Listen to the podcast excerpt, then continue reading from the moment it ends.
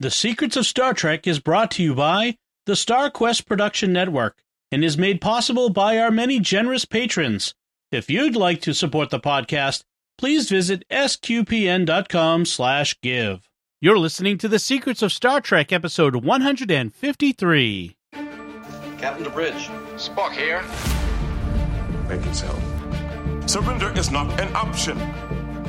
Attention crew of the Enterprise, this is James Kirk.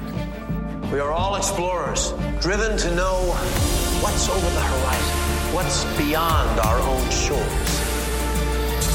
We would have helped you get home if you had asked. That's who Starfleet is.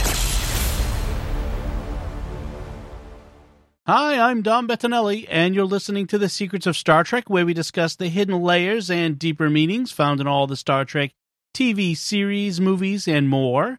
And today we're discussing the original series episode, Court Martial.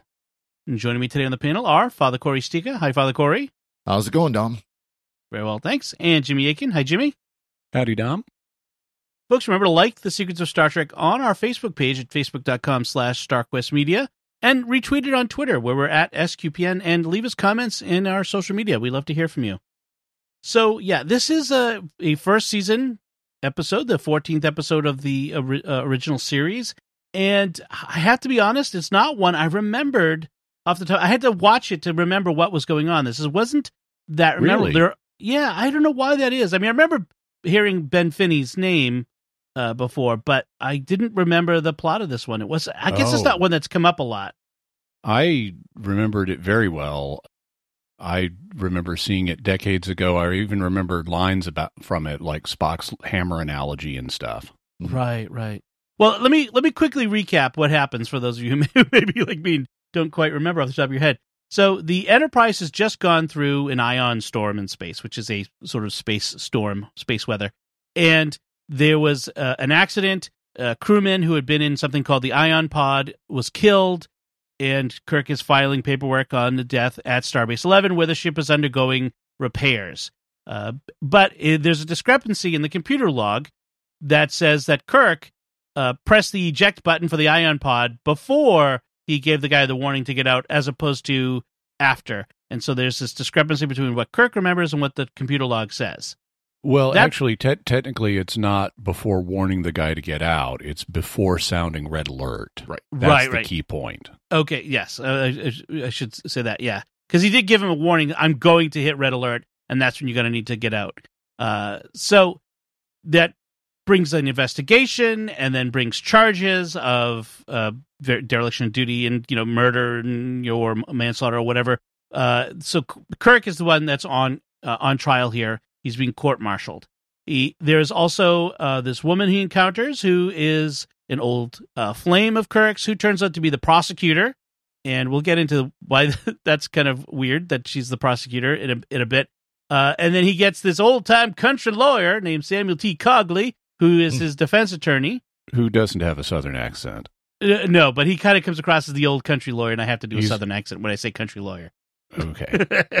I mean, I suppose he could be a country lawyer from, you know, the UP of just- Michigan, he- but he's he's just a luddite. He's there's nothing country about him. He's just a luddite. okay, okay. And uh, they they have the trial. The the it seems definitively going to go against Kirk uh, until Spock finds a problem with the computer that indicates that someone's tampered with it. Uh, we'll get into that as, as well as as we talk because I- there's something very specific I want to mention about that. And that becomes a point of his defense. They go up to the ship. They go through this uh, exercise, which en- ends up indicating that there is still somebody hiding on board that shouldn't be there. It turns out Ben Finney is not dead. He staged his own death in order to frame Kirk, whom he blames for his failed Starfleet career. And there's a confrontation between Kirk and Finney. They he subdues him, and Kirk is cleared of all charges and is able to go on his way there's there's details I want to fill in as we go, but that's that's the uh, the broad strokes of it. Uh, I do want to mention one little bit of trivia. This is the first time that the words Starfleet and Starfleet Command are used in Star Trek. So they've used to be like Earth Forces or United Earth Forces, and they've used other things like that United Earth Space Probe Agency, or USPA.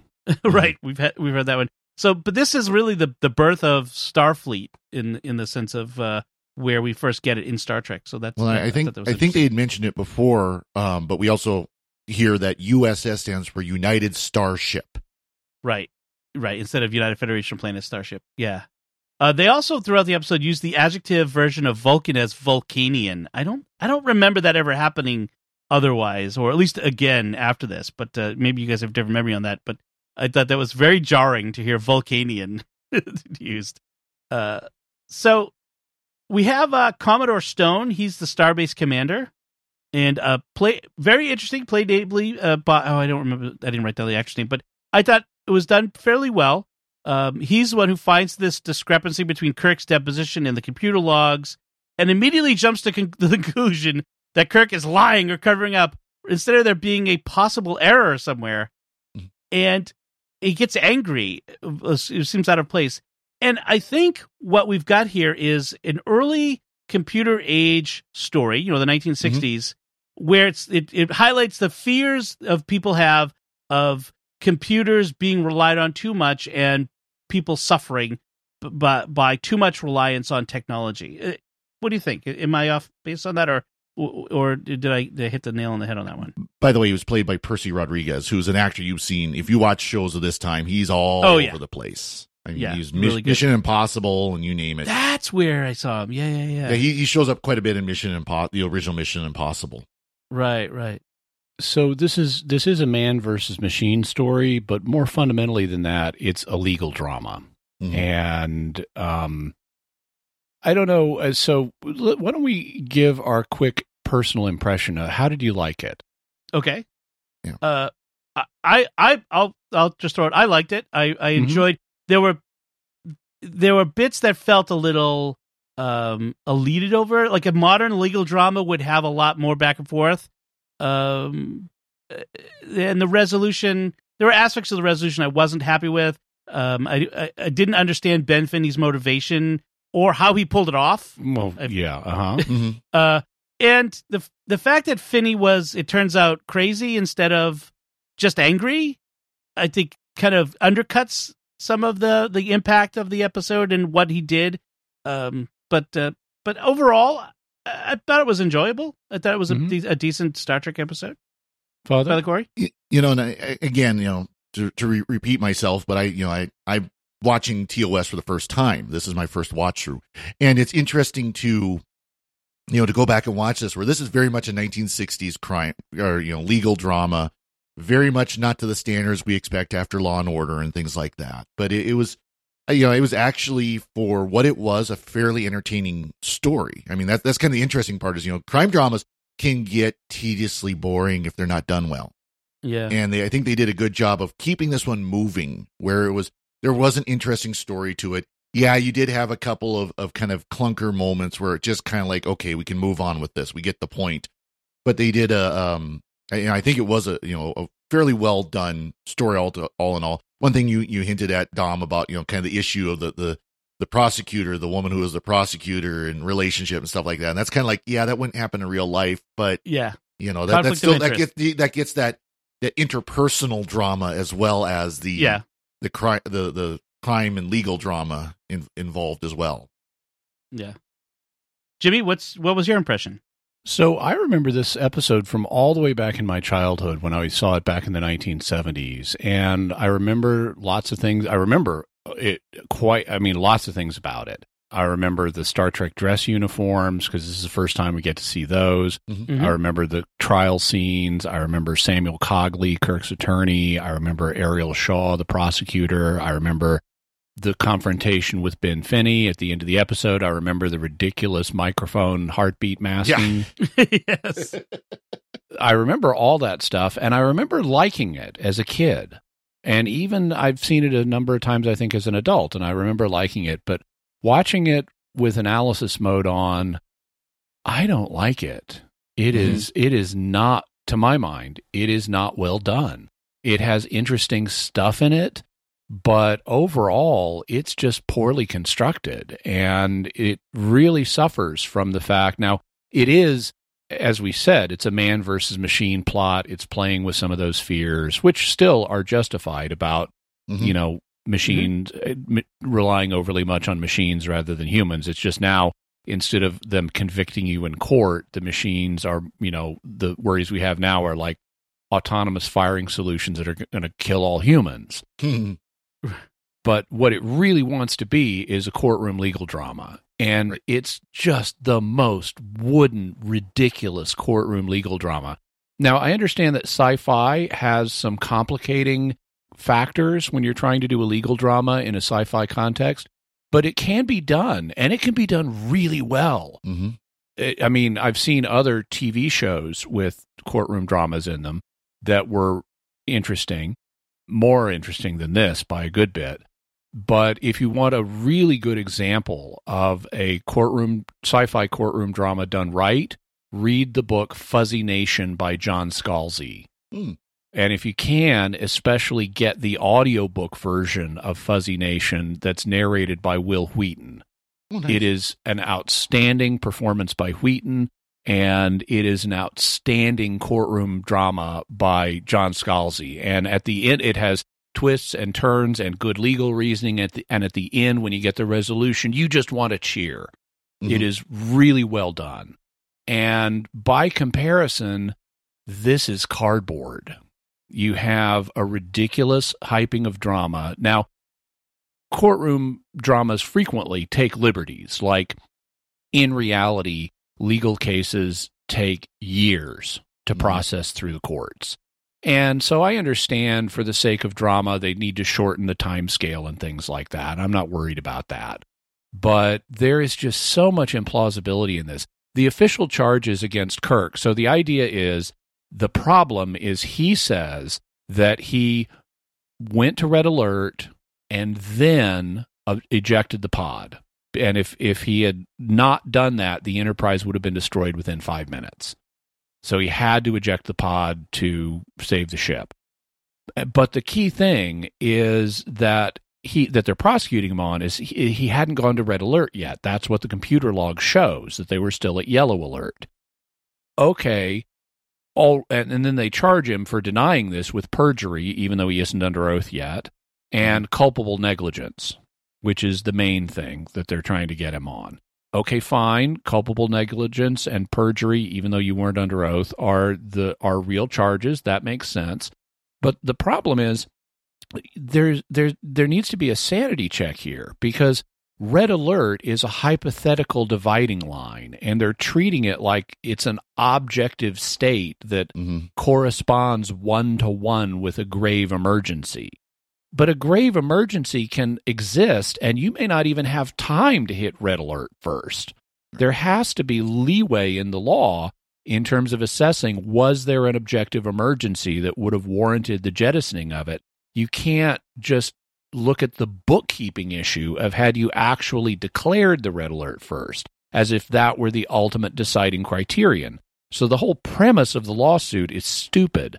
And then you have ridiculous stuff where Kirk and Stone are totally overacting with overblown writing to hype up the drama about this, where no captain has ever stood trial before. And so Right.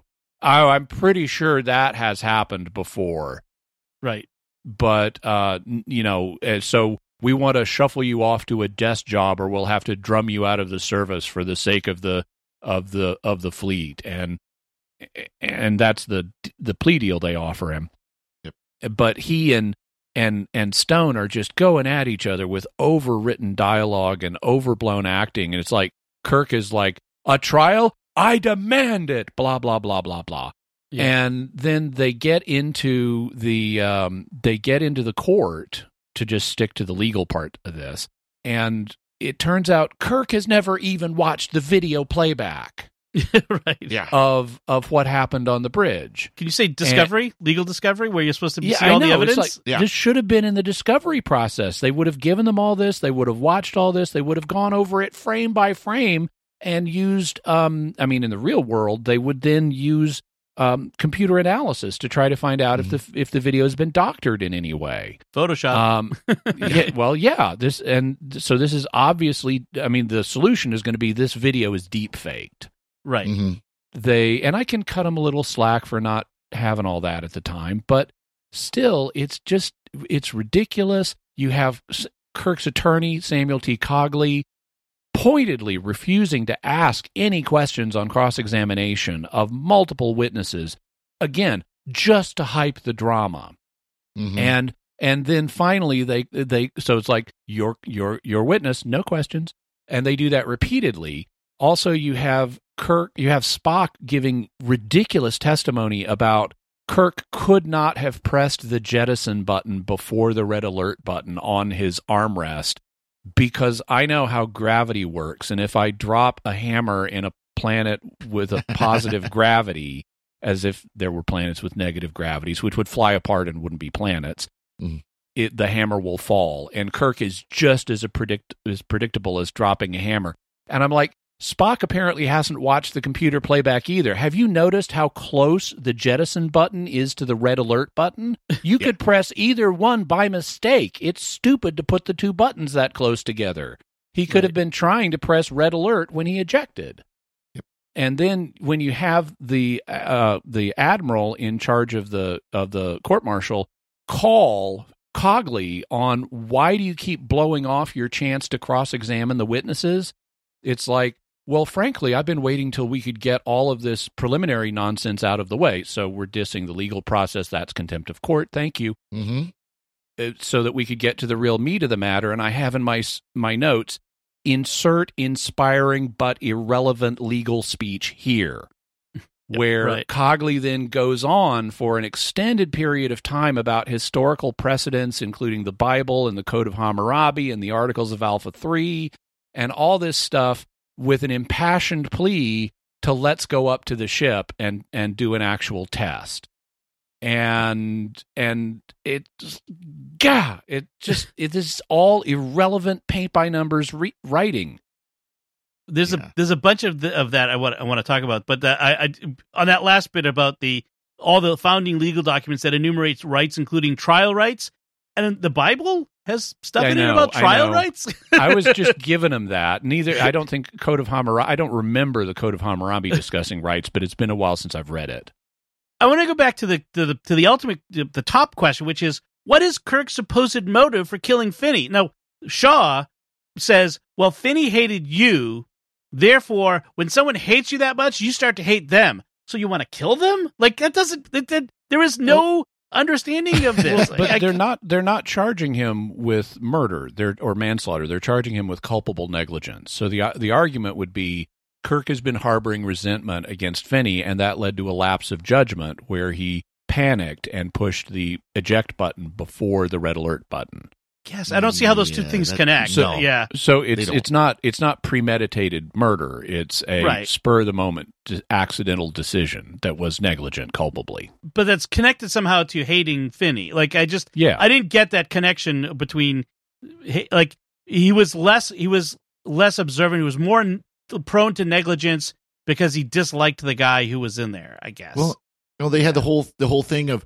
well, you, you know, you made sure Finney was in that pod, and no, he was, you know, like that. That Kirk He was said, next "I on the want list." Finney in there," and Kirk, he's next on the list, and of course they show the video, and sure enough, it's who's next on the list. You know, yeah Well, Finney's the next one on the list. Oh, okay, send him in. You know, Right. Well, then there was the other problem, which is so how did Finney come up with this plan, this elaborate plan to fake the records of the infallible computer logs in the in the time of because apparently you don't have long uh, a lot of lead time in knowing about these space storms coming up, and he just at the snap of a finger figured out how to pull this whole thing off. Right. And, and Yeah. this is another point I wanted to raise too. Finney's Yeah. plan makes no sense. How would he possibly execute this? Right, right, yeah, and and then what's what's the end game? Is he going to sneak off the ship? You know, I, I'm I'm now going to have to live a life of a lie and which never talk to my daughter. which you think he would have done after they got to the starbase when Gotten Kirk is the ship, holding yeah. trial. He would not hang out in engineering so that the yeah the microphone, literally an off the shelf microphone, it was Right. used as a prop. could find you know find out that oh your heartbeat is still there. By the way, I love how the computer could find the heartbeat, but you don't hear anything else in the ship. Uh, Right, right. including the gurgling of people's intestines. Yeah, I mean, Well- our heart isn't the only thing in the body that makes noise, guys. Exactly. Well, and also like the you have oh, internal sensors. We have internal sensors. I, I mean, I, maybe they haven't had internal sensors to this point in Star Trek. We eventually will have them, but yeah, it did. Yeah, it's overly elaborate.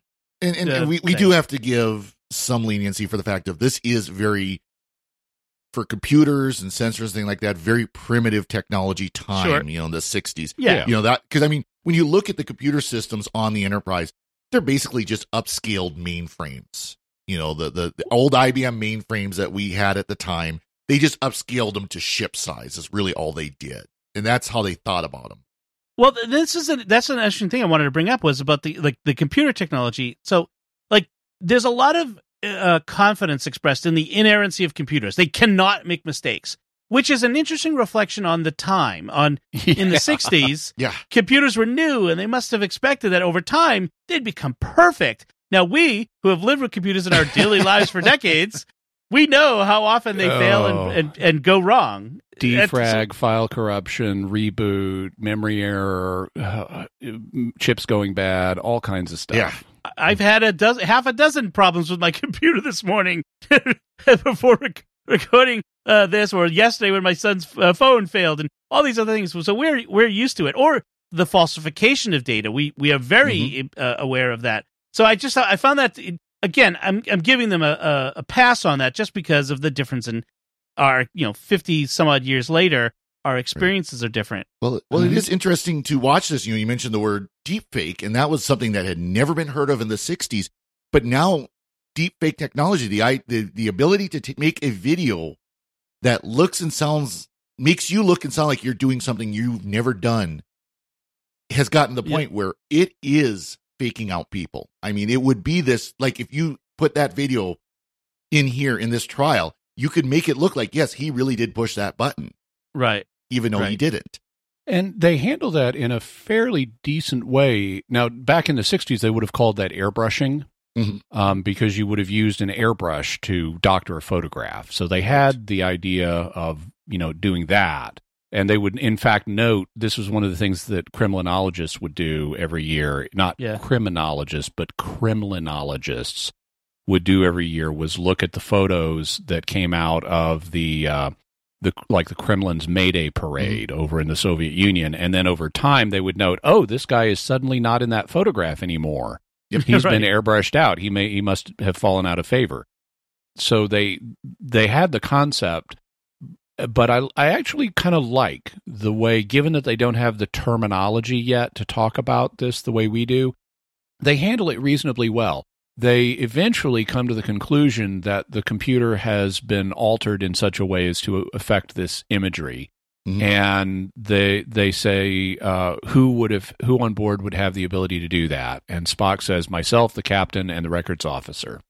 And the records officer of course is finney. And i would have think that there would be more people than that but you know fine. But that's a nice way to without getting into the technical details and coming up with a Mhm. bunch of techno babble to just address the concept. So i think they Mhm. did that well Yeah. but there are other aspects of the computer technology that they're way off on.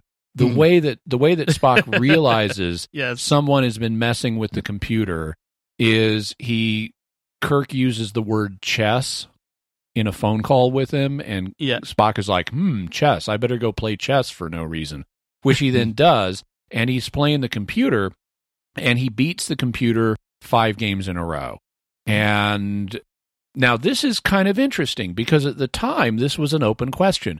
Could you build a computer program that was sophisticated enough to beat a human chess master?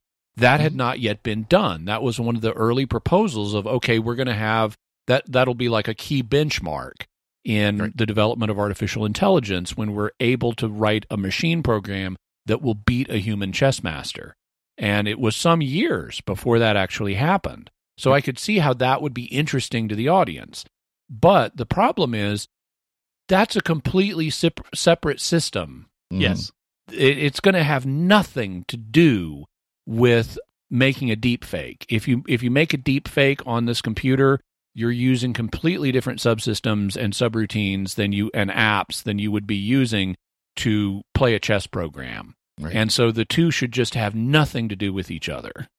Yeah, if if the if the tampering is so so pervasive that it's messing up the chess program, uh, I'd be a little worried about antimatter containment, life yeah. support. You're going to need to do a nuke and pave on the entire ship's hard drive if that's the Yes. problem. yes. Well, and, and again, you know, this is like I said, it's taking the old IBM mainframes and scaling them up to ship size. Sure. And the idea of a multi-processor, multitasking, you know, m- multiple memory banks, multiple hard drives, all that stuff was so completely foreign back then that Yeah. this idea that yes, a, a chess program uses a completely different method of the computer running than again, you know, uh, video storage does. You know, so Right. Yeah, yeah, yeah, and that again, that's the conception of how computers worked was still in its infancy at the time. And so, I mean, I I'm willing to give a little slack, but I just I And- did think it was a little amusing. And let, let's be honest, the, the, the writers of Star Trek probably weren't exactly computer professionals either, so they probably didn't have a Right. really good idea of what computers were like. Oh, anyways, they they didn't have good ideas about other things that were well known in the 60s. At one point, uh, when they're doing the experiment to track Finney by his heartbeat, Kirk orders that the sound over the speakers be increased, by, or no, he says that uh, that that they're able to increase the sound of the heartbeats by one to the fourth power. It's like one to the fourth power. Really? I, they didn't teach you in high school that one to the fourth power is one? Oh, yeah. Right. one times anything is still one. It was Well, one times ti- itself. One, Sorry, One times Yeah. one times one times one is still Right. one. one times itself. No matter how many times you do it, it's always going to be you, one. you- you know that Yeah. they meant like one with Tenth four zeros after, power or or ten Yeah. times, you know. But yeah, Yeah. So I want to talk a little bit about uh, some of the, the the character moments in this episode. Uh, uh, the, uh, let's talk about Areel Shaw. So she's the lawyer, the prosecutor that we first see in the uh, the officers club, the in the in the bar where uh, McCoy goes to put the moves on her. He's very smooth. I smooth. know. Yeah. Yeah. that was great.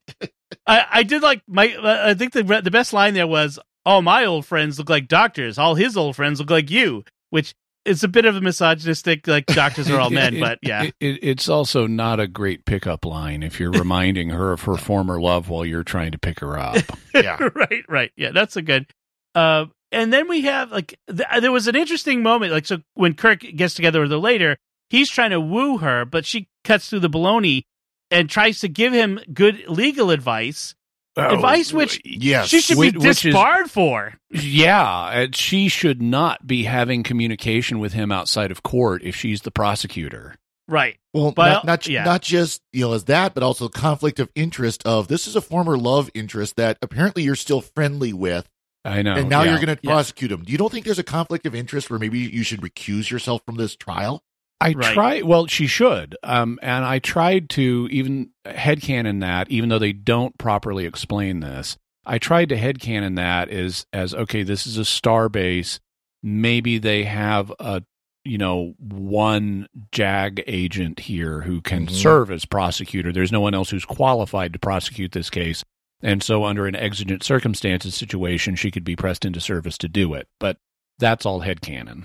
Yeah. And they also say that some of the other officers had to be brought into the starbase. They could have brought in a JAG Brought in to officer at the same prosecute, yeah. time. Right. Or Cogley could have been the made the prosecutor, you know. So because Well, it just but- happens to be well, the he was civilian brought in, lawyer yeah. there. Yeah. Yeah, but the, I mean, they there need to be two lawyers somehow. Right. Um, but I agree, it's bad writing. She in the real world, she should not have been on this case, apart from bizarre circumstances prevailing. Mhm. And it's just included to have the love interest for Kirk also be his prosecutor as part of amping up the drama. Right. So then we've got Cogley, who is a ridiculous obsessive crackpot, as he himself Yes. admits. He's he he's a luddite. He he he he opposes the use of computers as you know for storing legal records. He's got all of these enormous books that he, without permission, moves into Kirk's apartment on the starbase, Mhm. and they play absolutely no role in the plot Right. they it's it, it's like come on, if you're gonna if if you're gonna go there and have a ridiculous luddite with a book fetish, at least make it relevant to the plot. Right. You know, have him have some obscure volume that never got scanned into the database, and so he's got some useful, you know, precedent that has been lost to the computer system or something. But no, it's just here so they can bash bash books and go or bash computers and go, "Yay, books better than computers," when they're not. And yeah. not for the purposes you're using Yep. them for Exactly. and um and it has nothing to do it's it's meant to be character it's meant to, it's meant as characterization but it's such a trope i mean we already have dr mccoy guys we don't need samuel t cogley Right, Well, right. You know, kind of funny is, you know, all three of us, we're book guys. We like Yeah. books. We all Well- have lots of books. actually i don't i Oh, you mean i don't? have Okay. i have lots of books i don't want lots of books yeah. the No, the only books I have are the ones I cannot get electronically because I Yeah. vastly prefer electronic. Well, and that's, Same and that's that was, Yeah. that was be my, my point too is Jimmy, you and I both use the Verbum software, which is an Mhm. excellent theology and Bible software for searching all this stuff that it's a lot quicker to do a show me this than it is let me go to my bookshelf and start searching through the books and and Yeah. and. Yep. And yep. if you're a lawyer looking for legal precedents, computerization is exactly what you want. Mhm. Right, right. As any lawyer today would tell you. You know, another character who I I don't understand the, their purpose in this is Jamie Finney, which is Ben Finney's daughter, who happens to be living on this particular star base. Uh, you know, she exists in the like so. In the beginning, she comes in and she's mad at. She's named for Kirk because Finney and Kirk were used to be friends, and she's angry at Kirk, which is understandable. And then She- later on, she, A- she actually, her, her when she when she first comes in, Jamie's has this rant against Yeah. Kirk where she's like, "You murderer!" And I think Mm-hmm. she I don't know how old she's supposed to be, maybe sixteen or something. Right. I don't think I think the actress is probably older than that, but I think the character is meant to be like sixteen or something. Yep. And that old, but because she has this kind of space teeny bopper outfit. Mhm. But uh, she, that's a good performance. You know, her Sure. initial rant against Kirk is a good performance. She's she's very emotional without being completely over the top. And then we have, as you were about to allude, Dom, this character development with her, where she turns out to be, it, and a lot of it's conveyed without words as she's listening to court testimony Mhm. but she also comes around and realizes that Jane, that uh, Kirk can't be blamed for what happened here. I, I was wondering that. It's like because as I was rewatching it, I was thinking, is did her dad reach out to her and now she knows he's alive and therefore Kirk should not suffer the consequences, or is it she That- just changed her mind? Well, they the line they give us, they don't. It's logical to wonder could she have had contact with her dad, but they never say anything to indicate that. What they do say is she went back and read some letters that her dad had sent to her and her mother, and that opened her up to realizing how close friends they had been, Right. and that Kirk would not have done this. Hmm. and Mhm. so she she now wants to get Kirk off the charges that are against him, even if it means him taking a desk job. right. So there's also some interesting Kirk development, the character. So we have this scene in the bar where he he encounters other starship captains Oh. who are who are immediately hostile to him because I- they're I all see- friends with Finney. Yeah, I see passive aggressive cat fight. Oh yeah. Yeah, I mean it was it was uh, immediately hostile and uh, suspicious of Kirk. and these were all classmates of his, so they all had the same class because this, this Finney had been a professor at the academy, Right. and you know, and and then went to the same ship Kirk was on when he found the error, uh, which was you know something like a they how did they they put it like a circuit was open. In other words, a switch was open to the uh, reactor. right. Yeah, Yeah, it and was the ship very would have bl- ship would Yeah. have blown up in five minutes if Kirk hadn't closed the switch, and then he Right. Filed a report to indicate this happened, and that sent Finney to the bottom of the promotion list. Right. Right. Yeah, it it it kind of highlights Kirk's meteoric rise through the ranks. You know Mhm. that Kirk went straight up to the top to Starship Captain, and there there undoubtedly there are always guys like Finney who just don't go anywhere in their career. And there's like so there was that incident, and also that he spent too long at the academy instead of out on a ship and that sort of thing, and that sort of put the, a taint on his career and that sort of. Thing. But but he ends up blaming Kirk, which is I'm wondering like why is he on the Enterprise at all if he's Yeah. got this if Kirk knows this guy doesn't like him. I Well, that I assume he was just assigned there, and I mean, Father, you can speak to that kind of issue more than I could. I mean, uh, it, on a on a in a given unit, do people get assigned in even if their commander may have some personal, a few personal issues with them? Obviously, it couldn't have been grave. Right. yeah. Well, it, it, it's you know, I mean, yeah, I, I especially when you're talking that kind of level, where you're talking, you know, lieutenant commander, commander, captain. It's much more important than say like the level I was at as you know lowly senior airman. It's like the commander's like, who's that? Oh yeah, he's one of my senior airmen. Who cares? You know. Right. um. So I, I mean, and you can see at that kind of level where, again, if an officer is offered, okay, you need to go to this base, this ship, and he goes and finds out who his whose new CO is going to be, and he might go, uh, do, do we want to rethink this? You know, Right. But ultimately, yes, it could happen that yes, you are assigned to the USS Enterprise. You will be the you know the the second in command, third in command, and oh by the way, yes, we know that you and your uh, new CO have had bad blood in the past. Deal Yeah. right. Right. in in so You know- many words.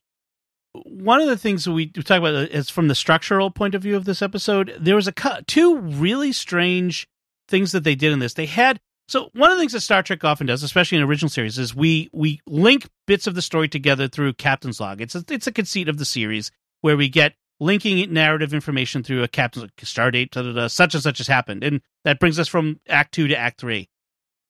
In this episode, they threw in two other moments of Kirk voiceover, which are not captain's logs, which are kind of just like we're, you know, we've got a plot hole here. We've got to fill up with some Mhm. information, and we're just going to have Shatner read it. You know, and it just it felt. I mean, did that strike either of you as, as odd to me? Uh, one of them was uh, Kirk saying Sam Cogley had gone ashore to bring Jamie Finney on board. We felt Jamie's presence would take make Finney easier to handle in the event Finney really were alive. And then we have Kirk stalking Finney in the engineering. Father, I you know I I guess I just figured because he wasn't he was on trial that he was his captaincy was suspended. I don't know. I I- it, I think it was trying to fit that model of the captain's log, but making it clear that he was not doing like it was a personal log. You know, and and I don't know. I don't remember have they had personal logs at this point yet. Yeah, I, I didn't. It didn't bug me. I because we do. We're used to Kirk voicing over information, whether they Mhm. technically include the words "captain's log," "supplemental," or "personal log" at the beginning. It it goes down naturally. I don't. I don't notice the absence of those words in this case. Okay, I thought it was a, a bit odd, but maybe that yeah, maybe it's just the I but the absence of that kind of struck what me. what what I what strikes me more is when they the logs are describing an urgent situation as it's emerging and Mhm. it's clearly Right. not these clearly are not after the fact reporting it's like Right. we're in the middle of an emergency and you're taking the time to do a log really right, right. Well, hold on, hold on with that thought. Hold that thought. I need to write this down. Yeah. So the other thing is the, resolution of this is so they've discovered Finney on board, and the the the only people on board are the members of the court martial, uh, you know, the court in the on the bridge, and a couple of bridge officers. Uh, I think just Uhura and the helmsman, not Sulu, uh, some other yeah guy. he was off george takei was off filming the green berets oh, that's why he vanishes for part of season one Okay, okay. Uh, so the Finney's, so the they they have found Finney, and Kirk has to go find find him. And I'm thinking, is this really the best idea? Kirk's on trial for for kill you know killing Finney, and sending him alone with a phaser to hunt him down. i know conflict of interest Finish the job. Uh, yeah, exactly. you you have number one. There's a security service both on the ship. And now they've evacuated the ship, but they could bring back some security guys, Yeah, or just use the starbase's security or the bailiff. You know this this court is going to have its own officers, right. Mhm. and so there it should not be Kirk. This is a massive, massive problem with this trial to let Kirk go track down this guy. And Right. they try to put a fig leaf on it by Kirk saying, "This is my problem." yeah, in a way that disqualifies you from dealing with it. right, right. And then we have this confrontation and fist fight in engineering between Finney and Kirk, where uh, I, I'm watching it in modern high definition Yeah. and seeing the stunt doubles is really Oh, good. it It's looks so bad. Yeah, It- we we get to see uh, Kirk. Um, we get to see Kirk repeatedly change back and forth into his stunt man, and during the obligatory fist fight for the climax of the episode. And Right. then we have an intentional, unintentional wardrobe malfunction. And in the words of the immortal Alan Rickman, So you managed to get your shirt off. Yeah. yes, yes. The, Oh, the yes. Kirk I- Kirk shirt has to get torn. I think it's contractual. I, I, I wrote down the same exact line right as soon as I saw that. It's like, yep, exactly. That's funny. There, there's also another bit of hilarity in this sequence where, so to give us a ticking clock, Finney's plot, Finney's plan has changed. Originally, he was just going to ruin R- Kirk's career, but now he's going to destroy Kirk's ship. He's going to destroy the Enterprise by causing its orbit to decay. hmm And it's like, how did he know they were? Well, anyway, I, I guess there are ways he could know once they start evacuating what's going on. Right. He's also apparently a computer genius, so he can be monitoring their communications. But Mm. his now his new plan is I'm going to, or actually, I have shorted out your technology stuff so that your orbit will begin rapidly decaying. And this must not have been a very well put together orbit because satellites can stay in orbit for decades without Mhm. their orbits decaying. But the Enterprise is having its orbit decay rapidly, and I'm going to kill everybody on board, including all of the officers of the court, because those officers and gentlemen all are the people who were holding me down. They're the man. And Right. so um, they're, they deserve to die too, as do all the other innocent crew members at my level for some reason. But as the orbit is decaying, and they're try Spock is on the bridge trying to bring back the power to restart the impulse engines and failing. He tells the the officers of the court, "Gentlemen, please go to the transporter room," which is exactly the right call at this Mhm. moment. And Mhm. Admiral Stone interjects with, "This court has not yet reached a verdict," and I'm going, dude. If Finney's, there, Finney's not if- dead. Yeah. if there was a ticking, he, yeah, Finney is not dead, so your charges against Kirk just evaporated. You have to try him on entirely new charges if you want. You can declare a mistrial right here. And furthermore, if you were in a if, if you were in a courtroom where the key legal issue had not been settled and was still open and there was a ticking bomb in the building, you would evacuate in real life. right. You could right. reconvene at a new location. They were uh, they, no, they these are these are men made of sterner stuff than you or I, and they will they'll, Well, they'll face down danger because they're go, starship they'll go down with the ship regardless.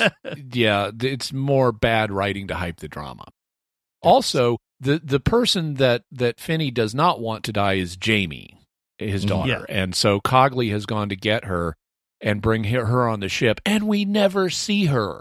right. We're just told in Kirk's voiceover she must be, or Kirk says to Finney she must be on board by now, and it's like that's not the way you negotiate with this guy. You, as soon as Jamie is in the transporter room, you get her on the phone and then get engineering on speakerphone and have appeals to dad to stand down from massive crazy plan.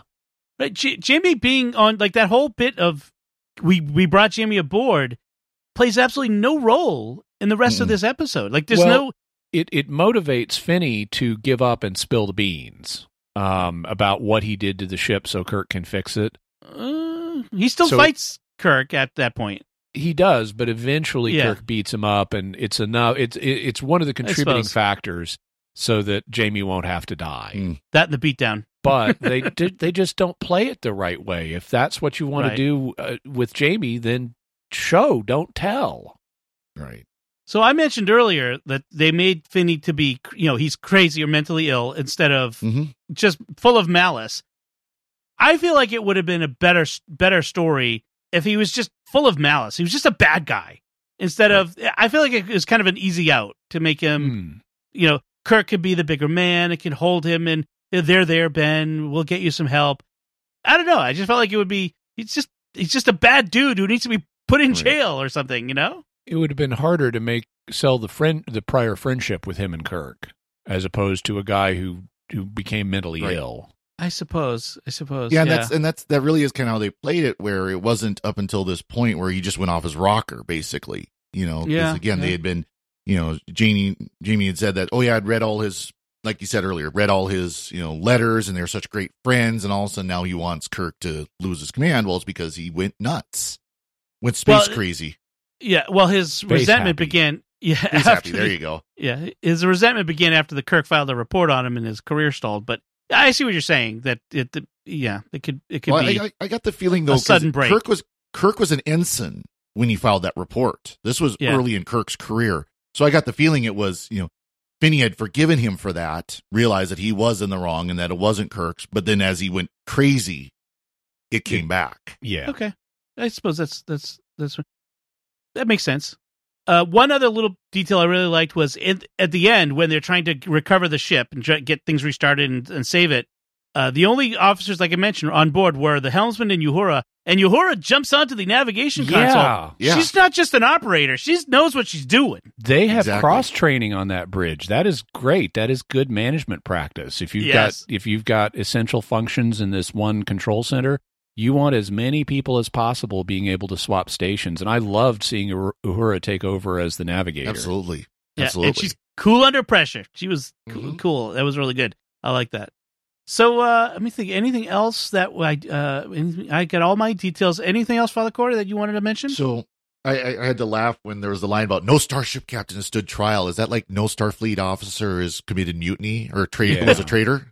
Yeah, and- uh, Discovery. All these things are going to get walked back. Yeah. Yeah, it, Yep. it's um, and then you know they I, I love how they talk about you know finding the ion storm. So they take the idea of storm so literally. So they've got a weather scan and a Yes. meteorology department. It's like okay, so they're literally looking for meteors, not just weather, but meteors. Uh, Literally, yeah. yeah, I think that was it. But it was just I got such a kick out of that. It's like yeah, they're literally talking about weather. yeah, weather in space. space. Jimmy, So um, at the end of the episode, the, we don't. Cogley vanishes from the show as soon as he goes off to get Jamie, and we never see him or Jamie again. But at Right. the end, in the final scene, we have Areel Shaw come back on the ship. She's on the bridge. She's flirting with Kirk. She even kisses him on Yeah. the bridge, and they hang a lantern on it. Would it cause a total breakdown in discipline if a lawyer kissed her former lover on the bridge or whatever? And Kirk's like, let's find out. Um, but she informs her her other function in this scene, besides to get the flirting in, is to give us exposition about what's happening with Finney and Cogley and Jamie and so forth. And she says that Cogley is going to now be the defense attorney for Ben Finney and says he'll get him off. And Kirk bets that he probably will win. And I'm going, yes, he probably will win if all of the witnesses are now leaving from what just happened.